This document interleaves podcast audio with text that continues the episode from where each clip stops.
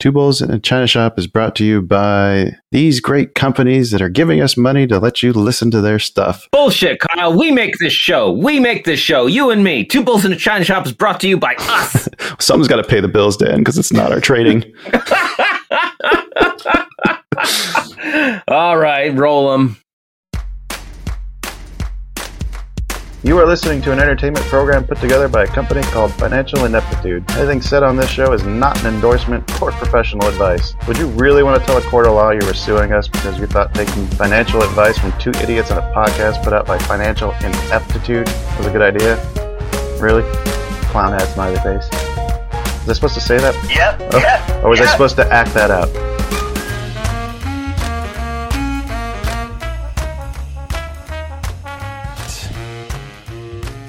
Well, hello and welcome, folks. Welcome. You've made it to the China Shop. The doors are open. We got a really amazing, awesome, super fantastic episode today. But first, let me introduce myself. I'm Shopkeeper Dan. With me, as always, is Kyle, creator of FinancialIneptitude.com. How are you doing today, Kyle?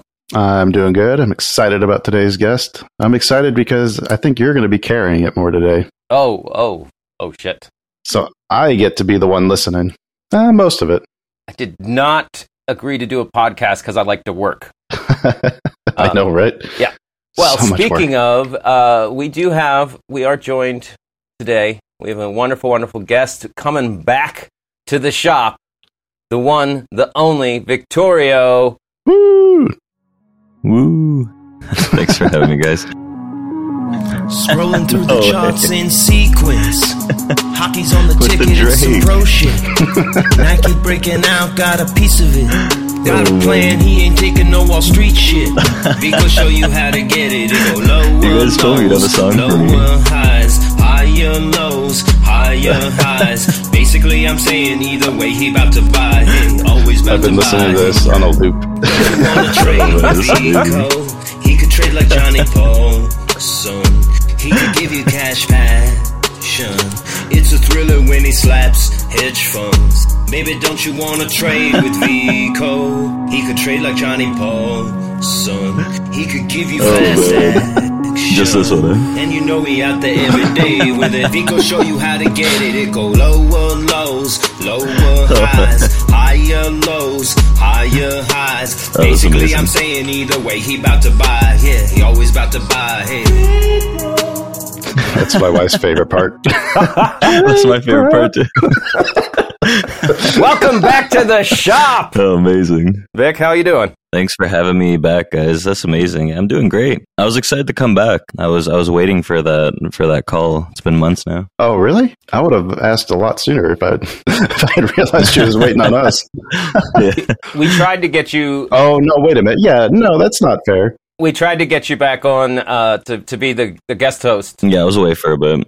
You went to Europe for a month. Yeah, that yeah, wasn't right. our fault. Yeah, yeah, that was on me. How was that trip anyway? That was amazing. I'm upset Yeah? that I'm back. Yeah, Did, did you do any trading while you were there? I did a bit. Um, I was there for about four weeks. The the first half of it, I did trade here and there, but mostly just like swings and like longer term things. Yeah. Yeah. What time does the market open there? Um, the market opens at 4:30 p.m. Uh, Oh, that's yeah, in the dangerous. Yeah, So it's, right about the time when you're relaxing with the. couple of drinks. it's not that bad because people usually people usually go out really late there. So like by the time I'd finish around like 11, 12, like my friends would be getting ready to go out. So it'd be it'd work perfectly. Do your friends over there? Do they like trade at the European exchanges, or they just all? Um, yeah, it? actually, one of my buddies that I'm really close with, we've been childhood friends. He trades futures, Oh, nice. so he and I would uh, trade like on a daily basis. He has like an office space, um, like on his property. It was good. Yeah. How many monitors does he have? Uh, I think he's only got like three. Only three. Yeah, only three. it was a change of pace for me. I, s- I keep seeing George's uh, setup when I watch his uh, video updates. He's got like nine. It's ridiculous. Yeah, I think. I think I think he's got six at home. I've got five. Um, but yeah, it's it's kind of overkill. Yeah, Four Dan's, good. Dan's got six. Nice. I've got two, but they're they're at least No, I- 27 inch TVs, so it's basically four. It might as well be. All right. Well, so as uh, folks, longtime listeners know, uh, we Vic is part of the Trade Pro Academy. He he kind of uh, set up a, does does all the options course videos, with the exception of order flow, uh, and and we're excited to have him back to talk about options. And I'd actually like to get started asking you uh, about order flow and how you use order flow to inform your trading because I don't currently have any order flow myself. Yeah. And I feel like I'm trading with one eye closed. Yeah, I do it a kind of different way than um, maybe like Sarah or some other people might do it. Mhm. Um, when it comes to day trading, I think everyone kind of does it the same way. And it's like looking at an order flow platform like QuantData, for example. Like we've got a partnership with QuantData, so they were nice enough to help us out and help our uh, like friends at Trade Pro Academy out. And it's more of just seeing um, who's buying a lot of something, you know, because for order flow and options, you have both sides, right? You have a buy side and sell side because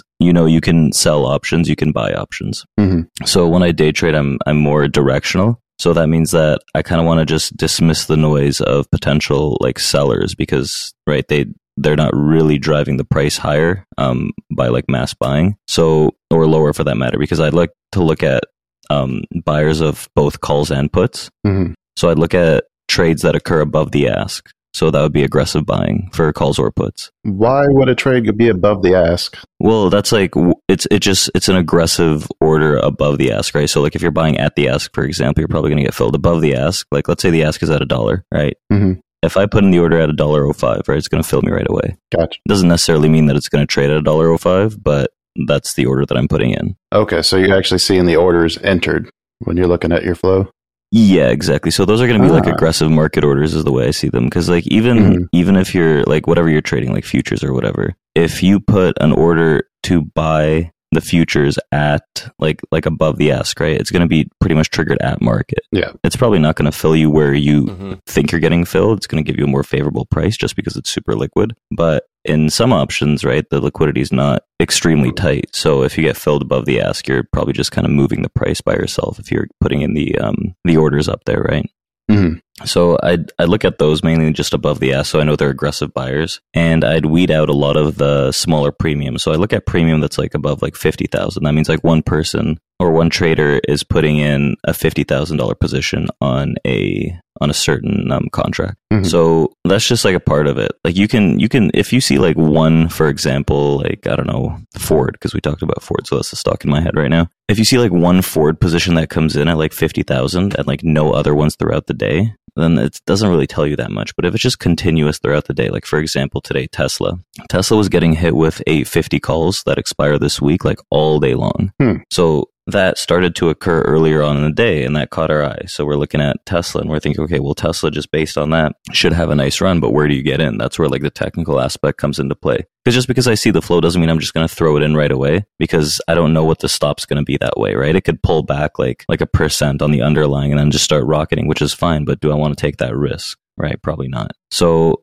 if like the calls keep coming in one after the other and there's sweeps. So a sweep is a um, order that comes in and is okay being filled on any market, right? On any exchange. Right. Because you can be picky with the exchanges, but a sweep just wants to get filled, right? It's just like a super aggressive market order. So if you see a lot of those, like we call them repeat sweeps that are coming in, like Tesla today, just 850, 850, 850, one after the other, that started to happen like earlier on in the day and continue throughout the whole day. That's going to tell me that Tesla's probably going to rip pretty hard. So in our live trading room today, we were like, hey, you know what? Above 776 on Tesla, I'm just start, I'm going to buy some calls, right? And it went, it moved like, a, it had like a $20 move into like 796 from there. And it didn't really pull back, like back below that level. Looking at the chart right now, it looks pretty nice. Yeah. And it just, it just kept going and kept going, right? Like, and the calls kept coming in. So I was like, hey, like this, when you see something like that in order flow, like when you have a platform like QuantData, for example, and you see these repeat sweeps coming in when you have like a filter on, because you know it's going to be aggressive buying. If I had both ends of the filter on, so like if I had um, above ask, at ask, below bid, and at bid, it doesn't give you that like clear information of uh, what's what's aggressive buying or what's aggressive selling. You know, you kind of get a mix, and you have to start con- like figuring things out yourself. So it's like, is this a is this a spread? Is this a hedge? And when I filter it that way, I know okay, they're they're aggressively buying this. Some people may not like that, but it's I think it's super effective. So when somebody throws a big, huge position like that, how hard is it for them to get out of that position, like to take their profit? And can you see that too? It it depends on um it depends on like how liquid the actual options and like the underlying are. Like for example, Tesla today. If you take a look at the options chain, um I'm not looking at it I'm on a different computer, but I was trying to look at it. But anyways, if you take a look at the um, options chain on Tesla, there's just heavy, heavy volume Mhm. above like 800 on the calls for this week that expire, right? 850 probably has a lot of volume. So depends on the liquidity. So when you when you start opening positions like that and there's just like a lot that are flowing in, then it becomes pretty liquid and you don't really have to worry about something like that. But like for example, if it was just a random name, like I don't know, something that doesn't get traded often. I don't know off the top of my head, but something that has a wide spread it doesn't get traded often. If you're the only one that um, puts in a big order like that, then it's going to be kind of hard for you to get filled without a loss. And to answer the other question, you don't know when they're um, selling these positions either. hmm That's always been something I've been trying to figure out. Is, are they buying this because they think it's going to hit that price? Or are they just trying to profit on a quick move IV spike? So the rule of thumb is like if it's a weekly and you're trading that week, it's going to be a profit, like a quick profit take. They're not going to hold it until the end of the week, most likely. Gotcha. Like they're they're probably not banking that it's going to hit that price by the end of the week because like Tesla right now just shy of 800 bucks, right? 790 or whatever Yeah. it is. And I don't know how much volume there is on the 850 call, but realistically, like yeah, it's Tesla. It could go $60 within the week, but it's probably not going to, right? Right. There's a lower probability of that happening. I think they're just in it for the quick move, right? Mhm. Like we've we've caught people scalping with like multi-million dollar positions on like flow before. So it's it's not out of the it's not out of the ordinary per se. Right. So like that Tesla position, the it it was the aggressive buying that caught your attention. Yeah, yeah. Like cuz Tesla it started the open pretty well and then I started rotating for the first like 15 20 minutes. And all of a sudden like you just see calls light up the whole um, order flow ladder. So it's just call, call, call, call, call Tesla, and it's not really going anywhere.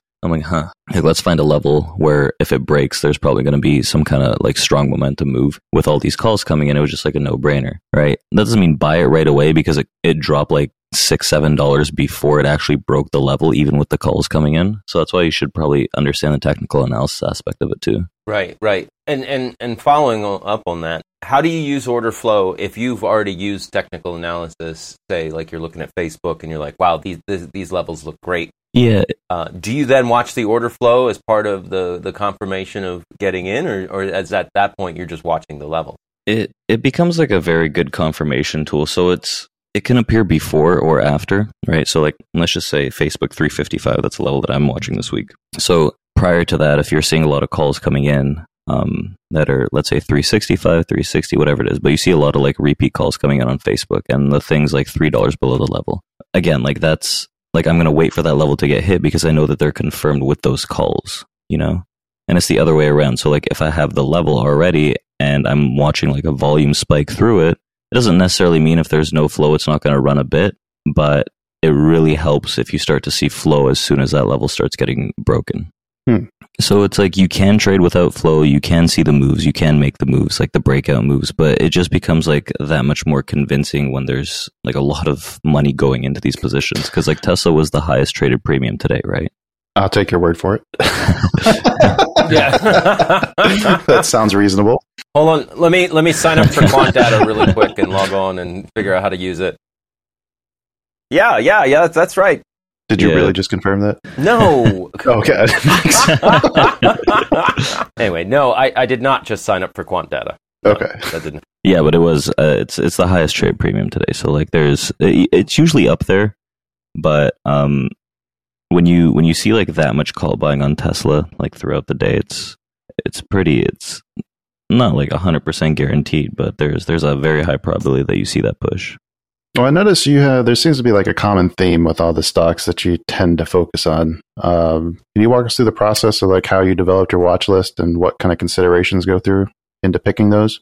So uh, like we're still talking about the day trading aspect. I know you had some questions Yeah. about like the swing trading. We'll get to that too, but um like in terms of the day trading aspect, like I I really like to see um like potential breaks and reversals. So like if if a stock is coming into a high, right, like an all-time high or some kind of like wedge break or like some kind of bull flag break, right? Like on a daily basis on like a larger scale, then it, it looks attractive for a day trade as well. Not only a swing trade, but a day trade. Mm-hmm. The thing about the day trade is that um, you don't have to be right for long to make money with it, and there's a little less uh, like confusion and like um, worry that it'll it'll continue for like a, a good few days, especially when like the market's kind of like rocky right now.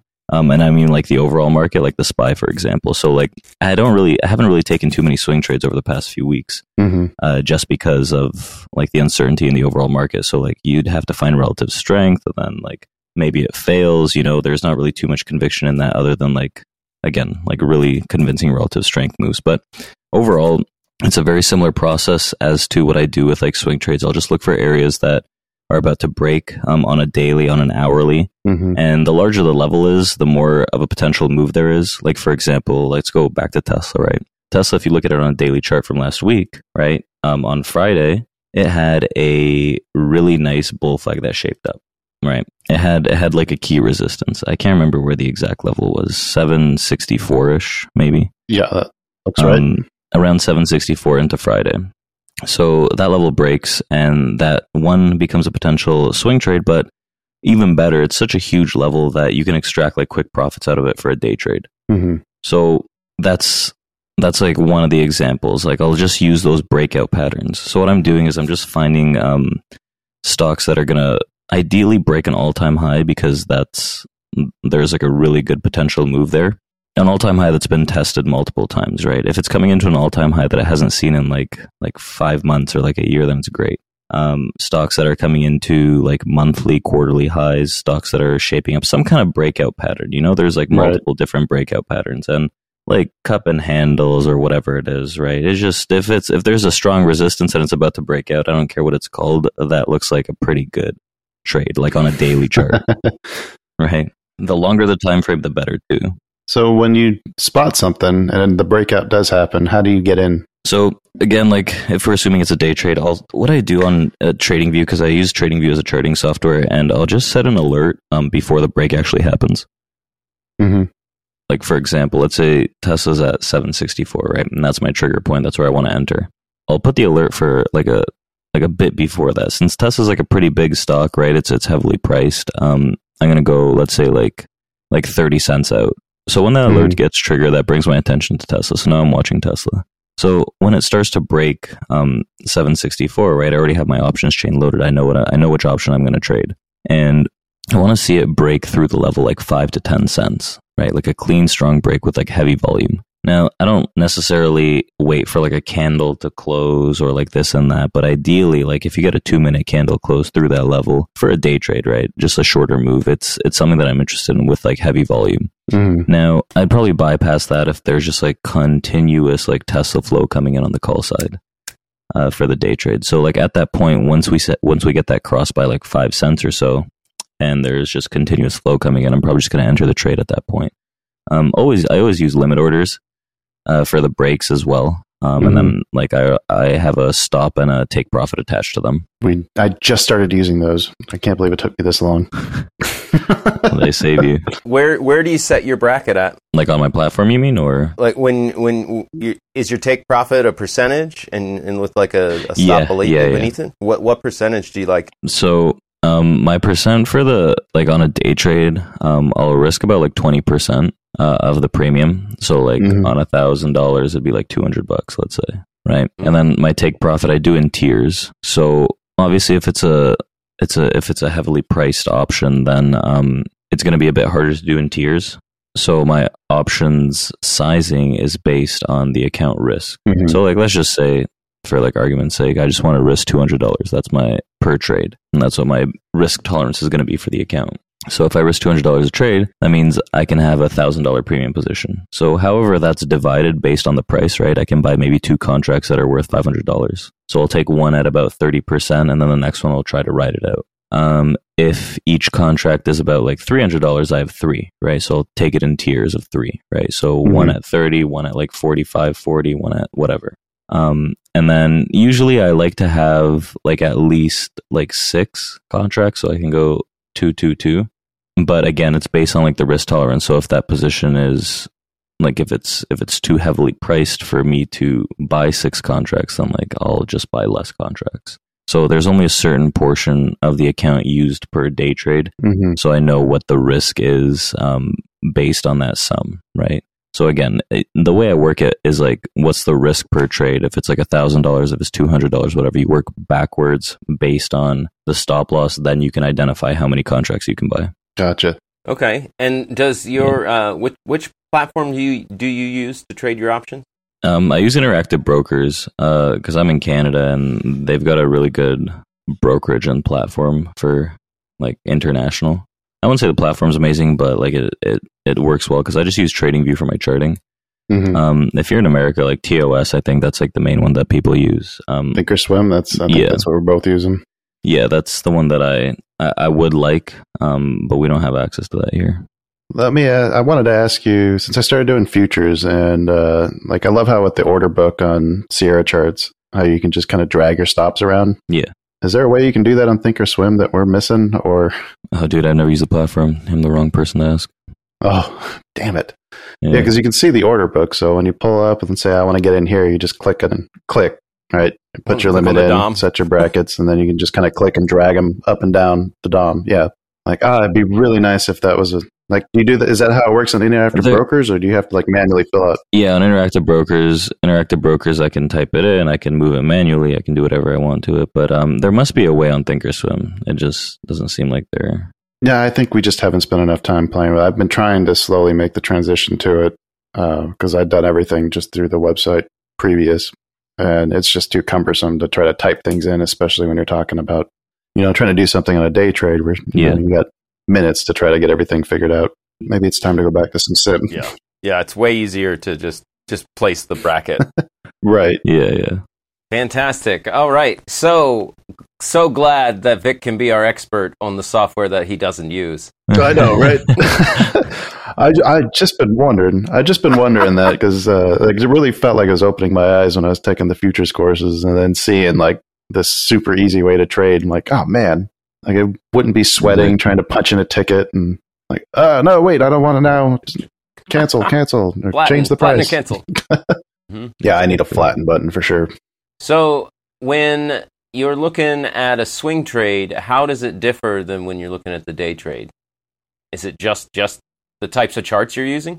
Like a lot of people have been or not a lot but a few people have been actually asking me that um how to differentiate between like a day trade and a, and a swing trade. And like for me that question like sounds kind of weird because i guess i've been doing it for so long that it's like like what do you I, I didn't i didn't understand it at first. You know like what what do you mean? How do you how do you differentiate between a swing trade and a day trade? Like isn't it obvious? But i guess not. It's it's just more like like lur- just looking at like the larger time frames and like seeing like the potential in them and just like choosing a longer strike. Like on swing trades i'll usually start on like a weekly because weekly um weekly charts are they they really show you where that like super strong resistance is. Like for example if you pulled up like a weekly on tesla or palantir or um which other one had a good one? Maybe unity u? Like one i don't know one of those three. Like palantir had a great one recently. I'm pretty sure tesla had one recently as well but palantir's was like 2750 i remember that level pretty well because we traded last week. And when you're looking at like a swing trade I, I really like to start on the weekly because it just gives you those larger levels. It just kind of kills all the noise and lets you know okay well there's like a pretty big level here that could break and there's room to the upside into whatever 30 out of 2750 something like that.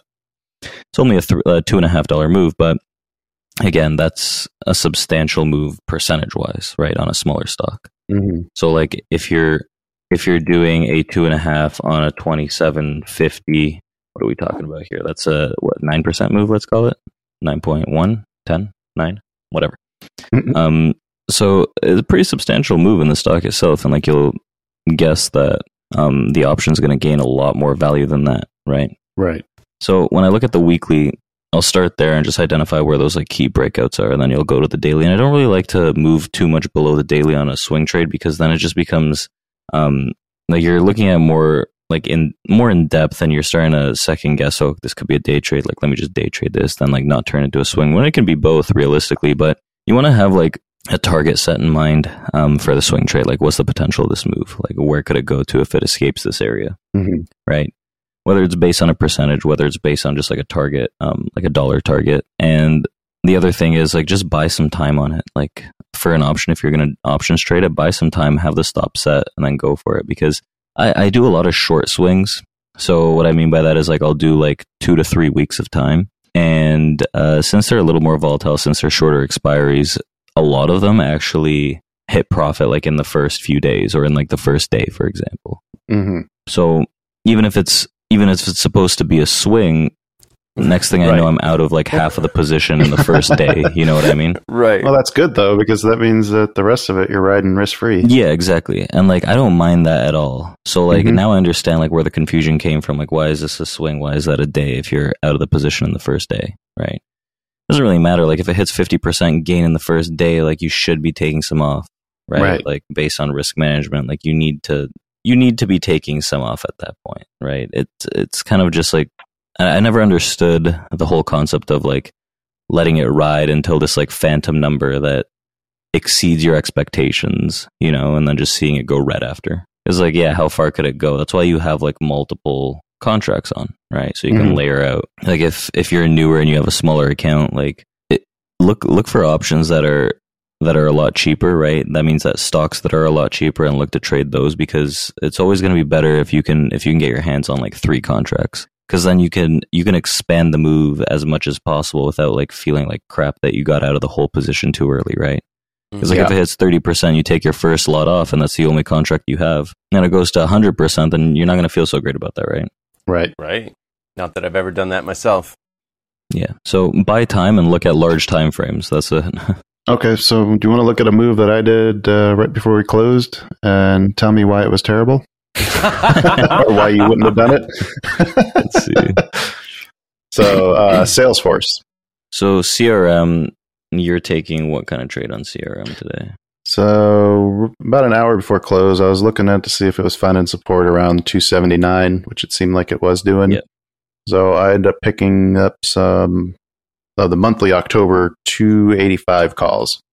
Yeah. thinking that uh, this is just a slight pullback and it's going to be rebounding in the next couple days.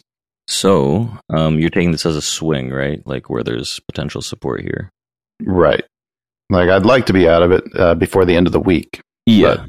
So like when it when it comes to like something like that, that's like not necessarily my strategy, um, because it's it's just um, like this is this is the first day it's pulled back, right? hmm Um, I like to look at strictly breakouts if I'm going to swing trade it, even if it's like a few days, because that just gives you momentum. Like a breakout trade, um, there's a lot of momentum behind it, especially if there's a if there's a new high, like an, an unexplored high, uh, an unexplored uh, distribution of volume, for example, um, something that that hasn't been seen in a while, something that that could attract price. Like for example, when you guys mentioned Salesforce on Twitter, that was a great one because I was looking at it, but I wanted to see if we could break like organically through 260, 250. Right. Mhm. And the thing opens up at 269. That level's long gone. I'm not going to get long off the open, but then I notice there's another resistance around 275.20. Right. It doesn't get that much further above 275.20, but that's, that's a move that I'm, that I'm willing to wait for.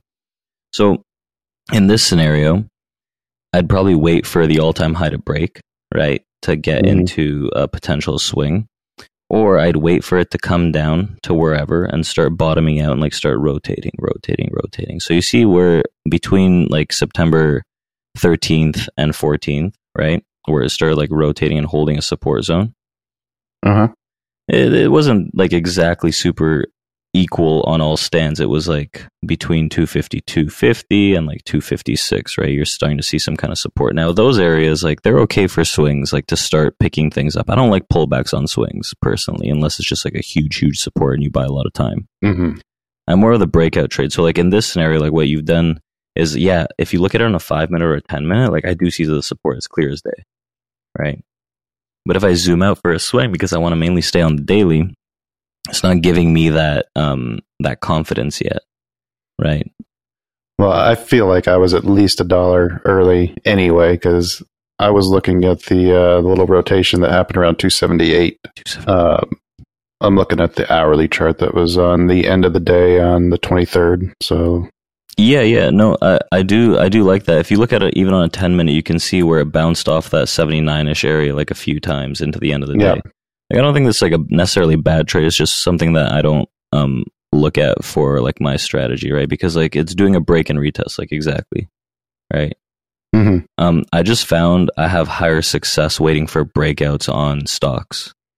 so you would have been happier buying this when on the 23rd when it was set to pop and then trying to continue that momentum. Exactly. That's that's what we did in our room too. Like, um, I didn't look at it on twenty third, even though it ran, but on the twenty fourth, like we bought the breakout of two seventy nine fifty, right? hmm And then it ran all the way up to two eighty five fifty or so, right? So a six dollar Yep. move there. Now, if I were to continue this swing trade, I'd need to see it above like two eighty six forty, right? To really break that top and see if that momentum can continue. And then you'd be wanting to get in again. Yeah, then I'd, I'd if that was like a swing that I was looking for, then yeah, I'd I'd rather get that. Um, even for a day trade, like you see how it's like kind of dropping off, and you can see um, around like two eighty one fifteen. If we break those two tops, then that becomes a potential move back to the upside. I just I just really gravitate towards the breakouts because what I'm doing is I'm catching the move on momentum.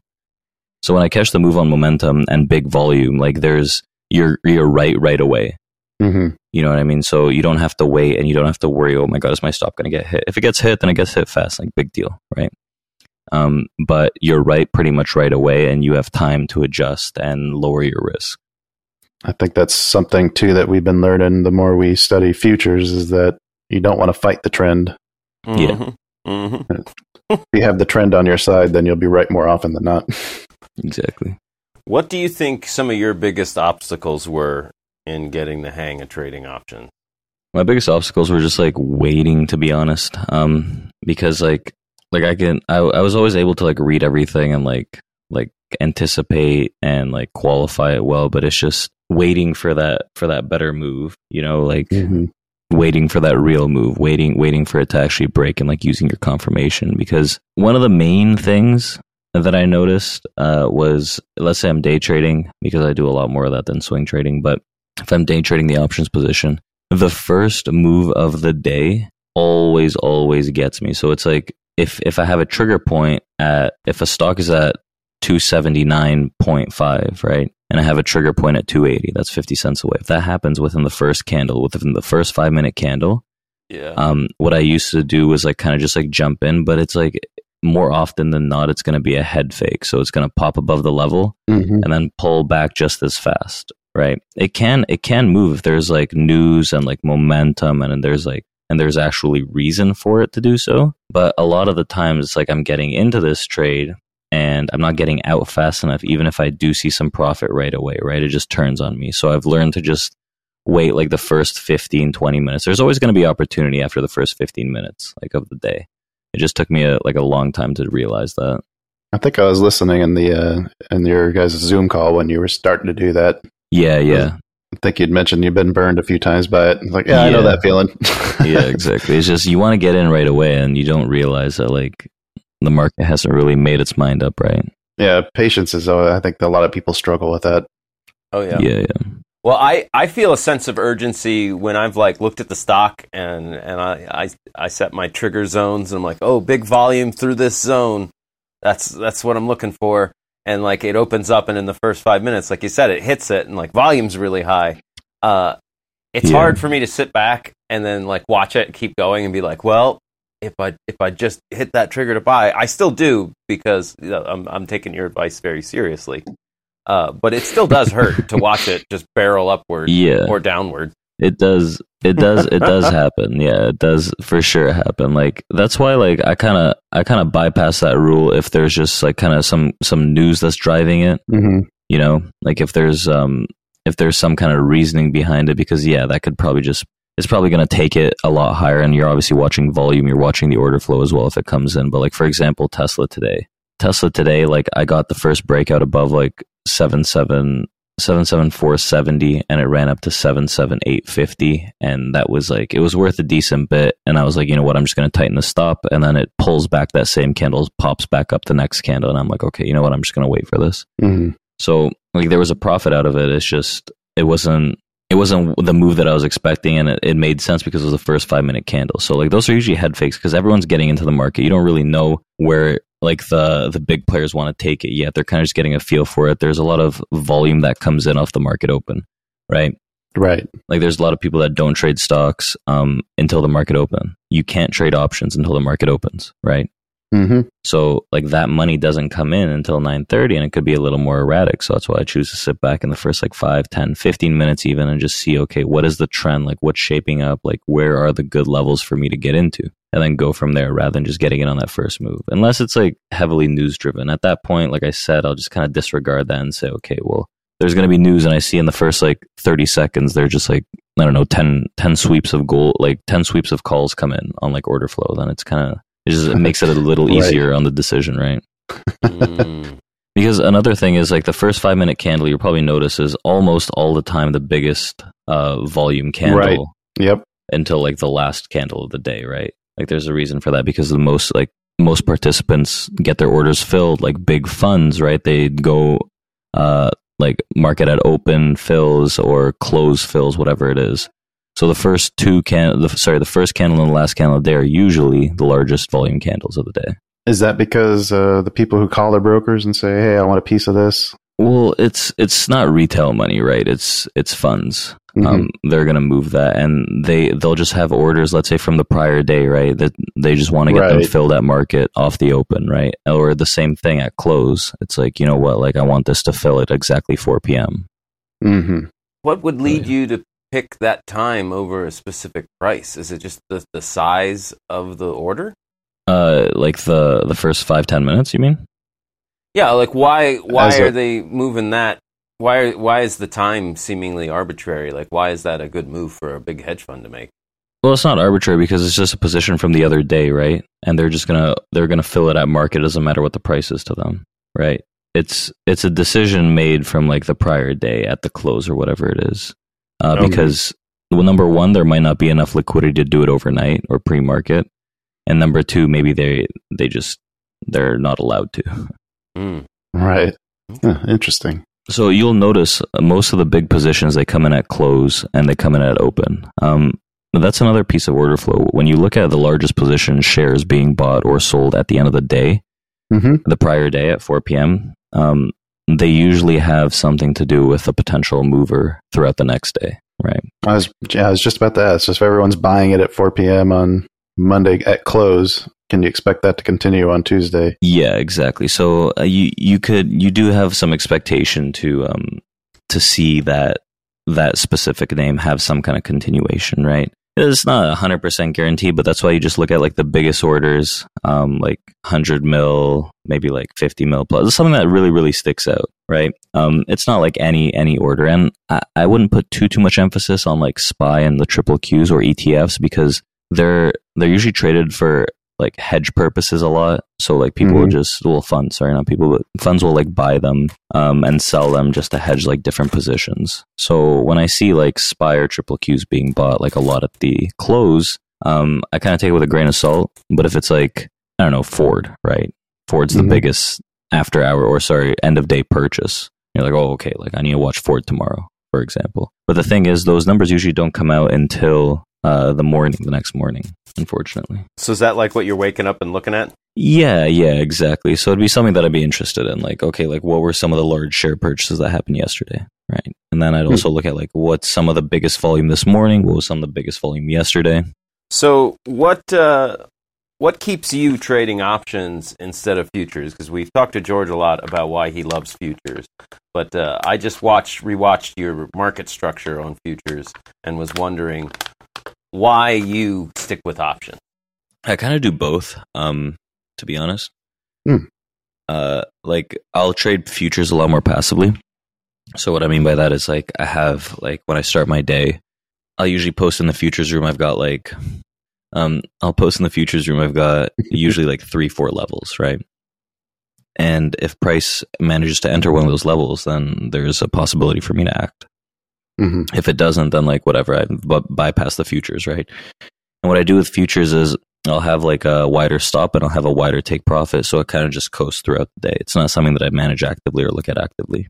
I do only day trade them. Okay, so you start the morning setting your levels and placing your potential orders, and then walk away. uh, i don't place the orders. I just place alerts to see what would happen in those areas. Okay. um because if i just leave the orders on then like who knows right, Right. Like, and i don't want to and i don't want to hold them overnight either So Mhm. if I'm in a position, then I make sure that I'm out of it by the end of the day because I don't want to hold like heavy margin throughout the. It's not even throughout the night. It's it, it's an hour and like I don't know. You get a gap of thirty points, and I'm like, okay, well, shit. Like there goes my account. You know. Yeah. So- and the margin increases too. So like if I if I don't have enough margin to hold a day trade position, then they'll just blow me out of it. So um, like you said, like I'll set the levels. Um, I'll just wait for them. I'll set the trigger instead of the trade instead of the actual limit, and I'll just like see what happens. Um, if it gets triggered, then like I'll make a move. Like for example, today, like even George, I think George and I were trading the same level. But I was looking at like four four three zero four four three one on the futures as I pulled back. Um, waited for it to kind of rotate there, picked some up, rode it up into like 37 ish. So Yeah. like it was like a six, seven point move. Um, but usually I, I, I kind of look for more if there's potential, but it was kind of a choppier day. That was the only futures trade that I took today. Um, but the, why I stay trade, why I trade options, uh, more so than futures Mhm. is that there's more um, opportunity in terms of different stock names. So for futures, if it's like a choppy, crappy day like today, then I'd rather make um, more call money in the options market than like lose my head in the futures market. Right. So I noticed that that would be the case because I'd like force myself to trade a lot more in futures. And now that I've have I have this more like relaxed approach to futures, it's a lot easier for me to like like I said, like identify those levels. Like for example, my level today was four four three zero, four four four six, so forty four hundred forty six. And that was the previous day cash close. Oh, well that's I didn't even know that. Um so No. that level Volume hump there. yeah, like it was it was based on volume because I just trade Yeah. mainly on like volume profiles and stuff. So that level, and then I had another level below at like four four four four two zero. So like Yep, those I three main levels, right? And I just kind of set the alerts and see what happens in those areas. And then I just took one trade today. It was around like eleven fifty on the futures side. My entry was thirty one. My stop was twenty eight. Um, so I usually use a three point stop, and I look for at least like seven to eight points. And then I got out around like 37 or so. So it was like a six point move or so. Yeah, and it's it's just it's it's more calming like when I know that I can go into like options activity and I can look through like a list of like a hundred stocks and there's probably going to be one that looks good. You know, there's probably going to be Mhm. three that look good. Probably more, but like I know that there's going to be a good, a, not a majority, but a good portion of them that are going to be tradable. They're going to be liquid. Um, there's going to be opportunity like within the next like half an hour instead of futures where it's like if it's moving, it's great, but if it's not, then I'm kind of just like sitting around like like making trades up. Right. Right. Um, and with options, like I just I, I always want to look at like a million different stocks, so it's a lot it's a lot more calming for me. I don't know if that's the case for a lot of people, but Well, it definitely sounds like it would help with trying to keep you from forcing stuff. If you always got something else that you can go back and look for opportunity, you're not trying to manufacture it, like you said. that's the thing. Like you you understand at a certain point. I don't know if everyone feels that way like at the beginning, but you start to understand that like, hey, you know what? If I miss this move, like I can easily go to uh, I don't know, like let's say let's say we're looking at Tesla and you miss the Tesla move, and you say, oh, you know what? Like there's probably something that's kind of related to Tesla that I could probably catch. Let's go check a look at NIO. Exactly. Yeah. So like that's the other thing with stocks. I guess a good point you bring up that there's a lot of things that are correlated. So I like the I like the correlation between the FANG names. So like Mhm. Facebook, Apple, Amazon, Google, uh, Netflix, Microsoft, and um, the Qs and the SPY. hmm So the ETFs, the Qs and the SPY, I really like them because there's usually a catch up trade there. Like if you guys were in the room, like there's always a catch up trade of some sort hmm or with uh, the FANG names, right? Like today, for example, we bought Spy, Qs, and Apple because Apple was starting to bottom out and showing some support, right? Right. So Apple started to go, and then you see Qs and Spy go, right? So that was like the catch up trade there. Let's say I missed Apple, but the Qs haven't gone. I know the Qs are going to catch up to Apple. It's like a two and a half trillion dollar market cap, right? It's going to move the whole thing. right. so it's just it, it just gives me that opportunity where as in futures um, it helped me actually trade futures because i became more patient with the futures and kind of took like a step back did you end up? Did you take the actual courses that George put together, or was that were you there beforehand? yeah but like the the older ones like these ones i i had a hand in helping um the futures one Did uh that that he redid in 2019, so two years ago now. Oh, okay. Were you part of the decision to make the uh, the 21 day waiting periods, or was that always there? Yeah, yeah. It was. Um, I, I think I, I didn't decide on it, but I, I provided feedback on that. I can't wait to talk to George again because as much as I hated it going through it, and Dan's in the middle of his, I think that might be the single best thing I've done for my trading is taking that It was for sure his idea. I'm not going to take any credit for that, but um, I was I was there while he was like making the course and like provided feedback for the course itself, and that, I do remember that very well because I think that was like an issue for everyone. Everyone just like the whole the whole idea behind that was because we noticed that everyone would just like either not do the course or um, just jump into trading right away. Mm-hmm. um and and always just ask que- like, questions are good right but it was like Right. questions where it's like like you can tell that this person had not watched like a single lesson of the course Mm-hmm. where it's like oh okay well if you don't know that and you've watched the course and like there might be bigger problems right um Right.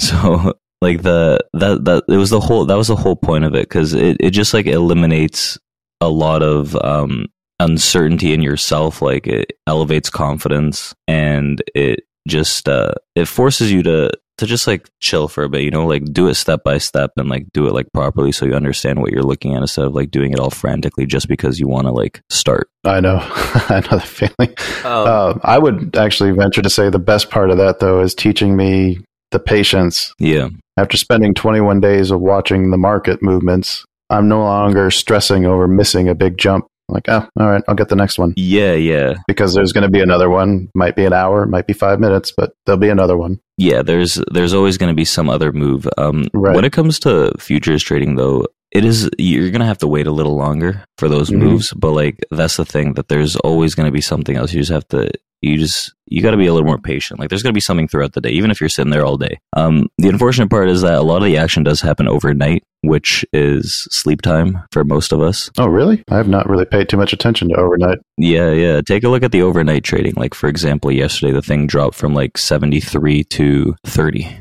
right? With the, so you get like a 40 point move in like huh, a few hours. I might have to stay up and uh, and actually do an overnight session. I I have I have a few times, but it becomes addictive. Does it? yeah. I'd care less if I'm Like so you know you're never sleeping. tripling my money. I used to work It night had a shifts steep- for it. I'm buying. it had a steep, steep rise before it as well. Um, Yeah, exactly. Like off- back to yeah, sorry, just real, real quick. Back to options for a minute. Uh, we Yeah. We're talking about correlations and how, like, if you see, you know, Apple two and a half trillion market cap going up, Q's gonna triple Q's are gonna catch up.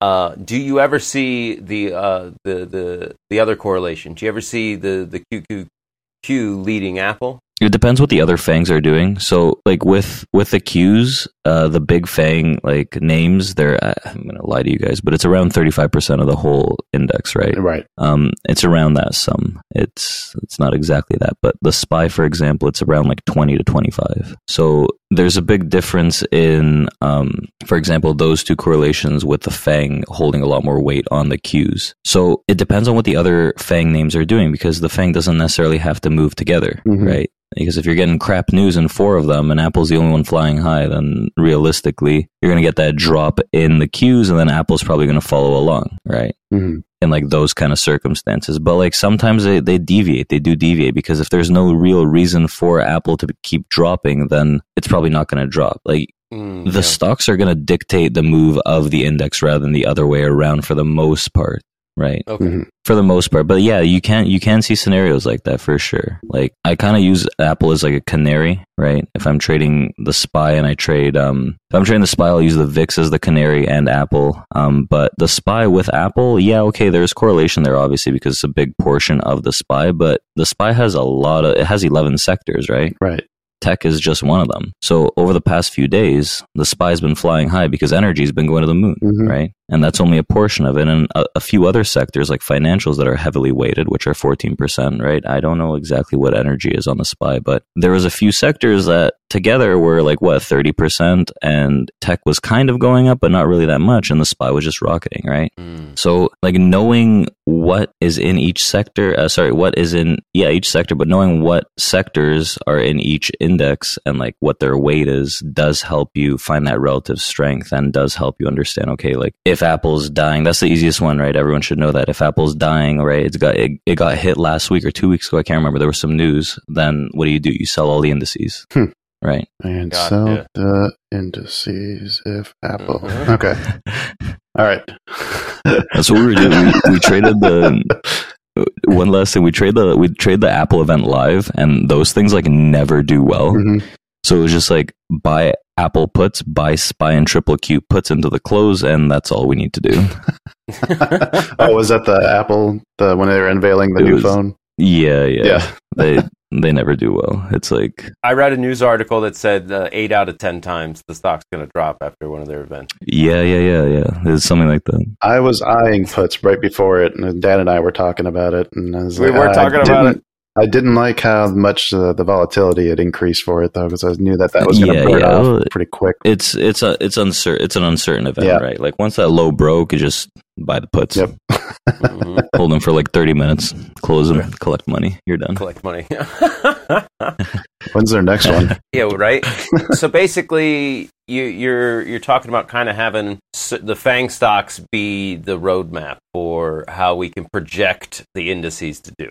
Yeah, yeah. It's just it's just like the just the sheer size of them that influences what the indices do, right? Like mainly the triple Qs with the Fang because they're they're they're a larger part of it. Right. But like if you there's a there's a website. Let me let me spell it out for you guys here. I forget what it was called. Or sorry, sector SPDR dot com and you can look at all the spy sectors there and there's a cool little tool that's called sector tracker under the tools aspect if you go to sector tracker you can see all 11 sectors there and you can see how they do on a daily basis on a weekly basis monthly blah blah blah right Hmm. so on a daily basis it's good to know because you can see okay which sectors did well today surprise surprise right energy is at the top it's gained three and a half percent then you got financials, right? And then you're looking at tech. Tech's down almost a percentage point. So this is how I like to find relative strength. And overall, net, the sectors in the SPY are red today. That's why the SPY is down a bit, Mhm. right? But if you look at energy, for example, you can see what the biggest gainers in energy are and maybe look to trade some of those throughout the day or just understand what the correlations are here. So if you look at the biggest gainers in the tech sector, it's like Hewlett and Packard Enterprise. I didn't even know that was tech, for example. HP's up there. So these aren't, this isn't the FANG, right? Like none of them were the FANG. Mhm. So if you look at um, Nasdaq, for example, and you know what Nasdaq's made of, it's a, it's a tech sector, right? I mean, it's a tech index. So you have Apple, Microsoft, Amazon, and Tesla are the top four holdings. Then Google is five and six because they've got A and Right. C shares, I think, and then you got Facebook, Nvidia, PayPal, Netflix is up there as well. But the first three are like a big part of the FANG, right? The not all the largest, but the pretty much the largest companies in the FANG, right? And they make up alone; those three make up about twenty nine percent, twenty eight percent of the whole Nasdaq. Mhm. Apple, Amazon, and Google. So Apple, Amazon, and Microsoft. oh, Microsoft. so it's just it's important to yeah it's important to know like what um what individual fang news is like what individual fang news is doing because let's say i don't know three of them have news together like apple and google had news like bad news Right. right, a few weeks ago well apple is almost 11% google is about 7ish 8ish right so that's almost 20% of the index in two names that just got destroyed right Mhm. like there's probably going to be some downside in the in the Qs Yeah. Right. Sounds like I need to put a correlation chart up of the the Fang stocks. yeah What was the name of that? Uh, what was that website again? Sector SPDR. Yeah, sectorspdr.com, and then you can go into the tools tab. SPDR.com. I'll make sure we link that. Yeah, that's the, th those are the spy sectors. Mhm. Um, if you're looking up for Nasdaq, I'm not sure what the Nasdaq one is, but you know Nasdaq is all tech, so right. just go by Yeah. that. not all, but mostly.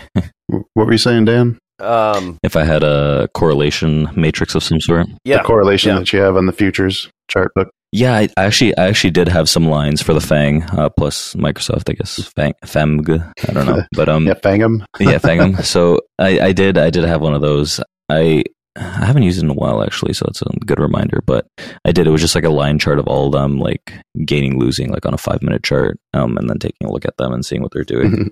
Actually, I usually use that for futures trading here and there too. That seems like it'd be useful. So will Yeah. will those names then affect futures? Like if if the Fang is ripping higher, do, we just see futures going higher. Well, yeah, because they're it's like futures are still a derivative asset of like the overall indices, right? So Nasdaq futures are futures from the Nasdaq index itself, and like that's being propped up or pushed down by the Fang itself. So there's a lot of volume in futures, right? Like they have their own volume and stuff like that because they don't account for dividends. That's why there's a slight price um, discrepancy between the spot and the futures. Oh, okay. I was wondering. But yeah, they're they're going to get affected by um, by the Fang names, by big tech. hmm And obviously, if if the the indices themselves are falling, the value of the futures contract is going to fall or gain, depending on if you bought or sold it. Yeah, yeah, yeah. All right, Kyle. Any any big pressing questions you have left before we? I Uh, have one other one, and I was thinking about this. Uh, Dan and I were talking about maybe trying to write a screenplay. So we wonder if you'd be willing to to contribute or star in this, Vico. Yeah, who? What's my role? The idea is that uh, it's going to be about uh, two friends who uh, start trading futures, but because they don't understand what the actual expiration of them means, uh, they end up, you know, having to take uh, orders Take of delivery. like you know oil and oil, orange And juice gold. futures. Yeah, yeah. It's about these guys trying to figure out what to do with all these fucking futures contracts that they had to take possession of. Yeah, yeah, Uh, bar- yeah, okay, bartering what- them what's my? Um, into the world. can I be the market maker now? Oh yeah, you can be whatever you want. you don't want to be the idiot who didn't realize what, what he was actually buying. No, no, no. He wants to be the guy that calls up and says, "No, you're taking delivery of this oil, motherfucker. You, we made a contract." Yeah, exactly. There you go. Oh God. There we go. So, that, do you know anybody who's actually ever mistakenly uh, purchased a thousand barrels of oil? No, no. I, I wish I did, but um, they like it's maybe back in the day some someone's done something like that, but it's more sophisticated right now. They'll they'll usually blow you out. They're they're not going to make you take delivery. Um, I'd take Yeah, delivery. Come stack them in my backyard. Yeah, the you got one contract. Next thing you know, you have a thousand barrels of oil. Like I don't even, I don't even know what the surface area of that would be. Like I don't even know how much oil that is. Like how much is it? What is it? Like a hundred liters? Uh, barrels, fifty-five gallons. Is that is that kind of a hundred liters? Uh, about fifty five gallons? three point seven eight liters in a gallon. Three point seven eight. Oh, that's a lot more than damn. It'd be about two hundred liters a barrel, Yeah, two hundred liters, two hundred and and times a thousand of those, so two hundred Times a and thousand. eight thousand liters. Uh, that's that's too many liters. I don't know what to do with that. Um, Probably fill a swimming but pool they- and a half. We're trying to ruin the wetlands here. Bring your ducks by. I'll dip them in the pool Right. of oil.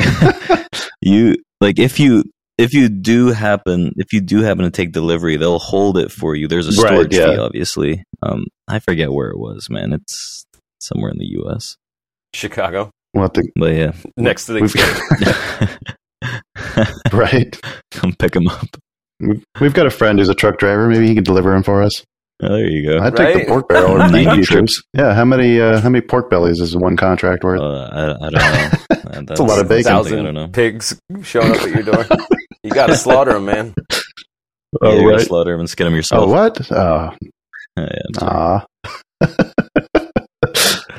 All right, so we write that. Then we got to roll for Vico. Perfect. Can't wait.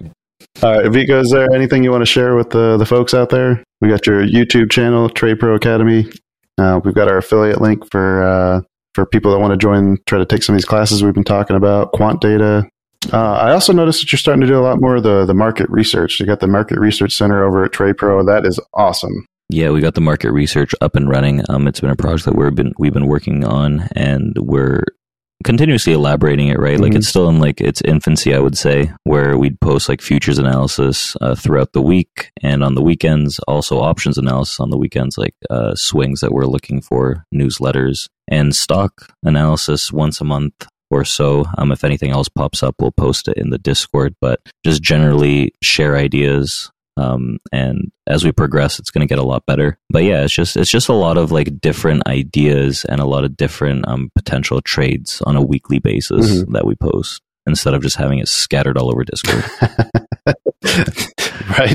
it gets hard to find. Yeah, it really is. No, I love the new market center. I love the, the email updates. Uh, and I know you put a lot of work into those, so uh, hope you keep doing it. Appreciate that. Oh, well, thank you so much for joining us again, uh, Vico. It's always great to have you here. You are a man with a wealth of experience and knowledge, and we are very humbled to be able to pick your brain. So thank you again. Uh, always great Mhm. having you. No, here. thanks for thanks for having me, Dan and Kyle. I really uh, enjoy these enjoy these podcasts, What to send you your new song too? and uh, yeah, that's why I came. I wanted to hear a, a rendition of uh, Drake's song. Oh man, Oh, the, the That- Vico and- slide? Yeah, it's going to be Yeah. a yeah, huge the hit. Yeah, always, always, always fun with you guys, and yeah, keeping in touch with you guys on Twitter. I know I was gone for like almost a month and a half uh, in Europe, not really responding to anyone, but I'm back and I've sobered up and I'm ready to start trading. All right. Well, there you have it. Torio trades, fellas. There Torio. Trades at Torio Trades. Uh, follow him on Twitter. He he does great morning updates. He he sets some trigger levels that are really awesome. Uh, check that out. hmm And uh, until next time, folks. Uh, happy trades. Bye. Bye bye.